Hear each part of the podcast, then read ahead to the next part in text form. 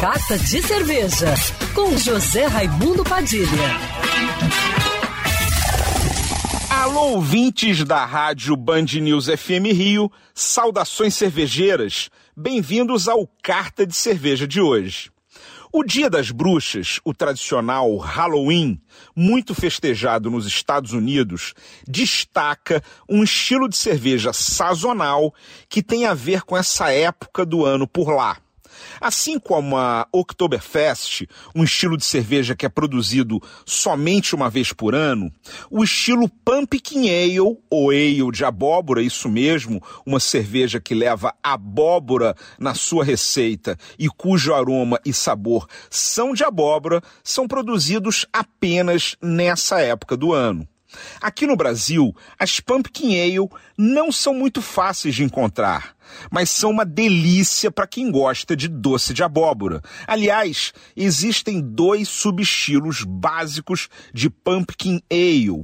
Um onde a abóbora é mais sutil e não leva nenhuma especiaria na receita, e outro onde a abóbora é mais destacada e utiliza especiarias comuns nos doces de abóbora, como canela, cravo, noz moscada, pimenta da Jamaica. A origem origem dessa cerveja tem a ver com a temporada da abóbora nos Estados Unidos, que foi importante na época da colonização e coincide com o período de ação de graças. Foram os perus e as abóboras que sustentaram muitos colonos a enfrentar o fim dos rigorosos invernos no hemisfério norte.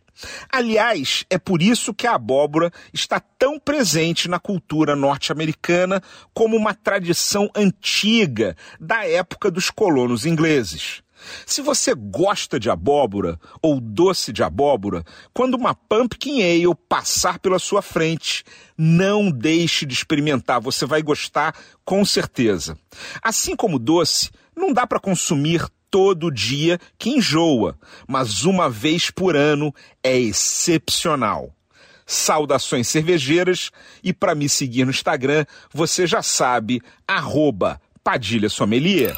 Quer ouvir essa coluna novamente? É só procurar nas plataformas de streaming de áudio. Conheça mais dos podcasts da Band News FM Rio.